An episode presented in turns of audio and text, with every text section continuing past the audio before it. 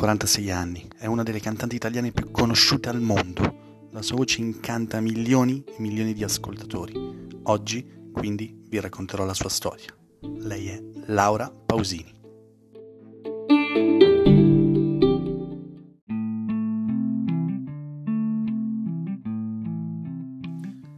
Nasce il 16 maggio 1964 a Faenza, un piccolo paesino vicino a Ravenna.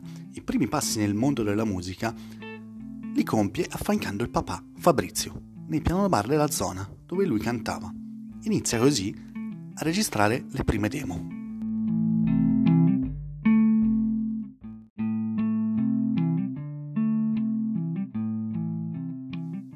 Il successo arriva qualche tempo dopo, nel 1993, quando vince il Festival di Sanremo nella categoria dei giovani con la traccia La solitudine.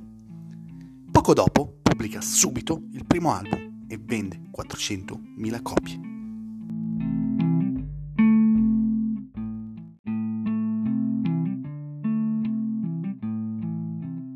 L'anno seguente esordisce subito a Sanremo dei Grandi, con Strani Amori. Era la favorita fin dall'inizio, ma arriverà soltanto terza. Dopo il festival esce subito il secondo disco, intitolato Laura Pausini, ripubblicato successivamente anche in lingua spagnola, quindi decreta l'ingresso anche nel panorama internazionale.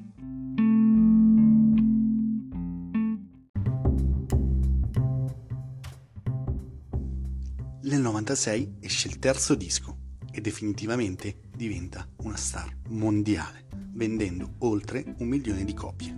Nel Natale seguente, a un'occasione irripetibile, si esibirà davanti al Papa Wojtyla nel concerto di Natale ripeterà l'esibizione anche l'anno successivo per il grande concerto in Vaticano.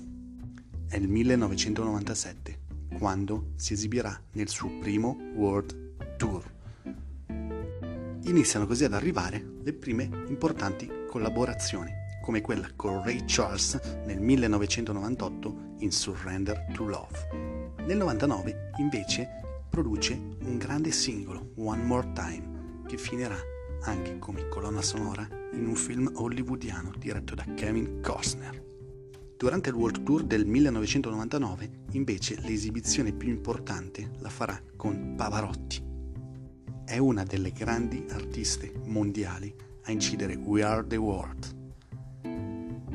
Inciderà anche il singolo latino Todo Party, scritto da Michael Jackson per commemorare la strage delle Torri Gemelle. Una delle sue esibizioni più importanti però è nel 2004, quando si esibisce per il premio Nobel, cantando insieme a Santana.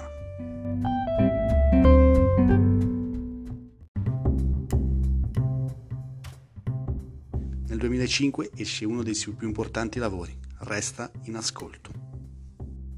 L'anno successivo arriva la, il primo grande riconoscimento, che il Grammy Awards, la prima volta per una donna italiana.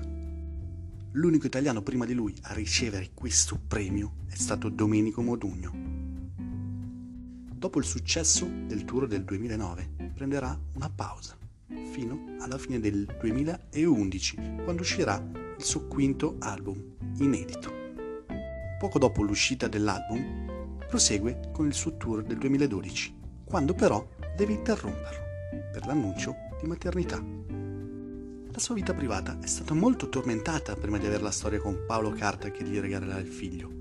La storia prima, infatti, era con il manager, Fredo Cerruti, durata dal 93 per 7 anni. Poi per i due anni successivi si fidanzò con il nuovo manager e alla fine arrivò Paolo Carta, che è anche il suo produttore artistico e chitarrista. Inoltre non molti sanno che nel 1998 Jim Carrey, appena la conobbe, gli chiese di sposarla.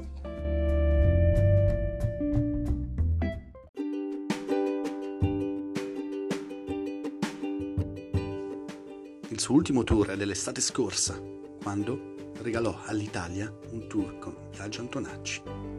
In seguito a questo tour, Laura Pausini annuncerà che per i prossimi due anni rimarrà in pausa.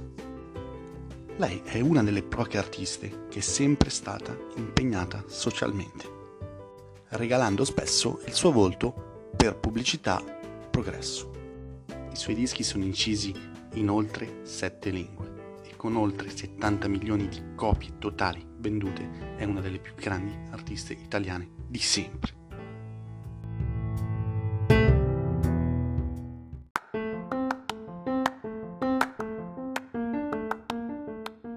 Questo ci salutiamo e vi aspetto anche al prossimo episodio per parlare di un altro grande della musica italiana. Come direbbe Laura alla fine di tutti i suoi concerti, fate l'amore stanotte.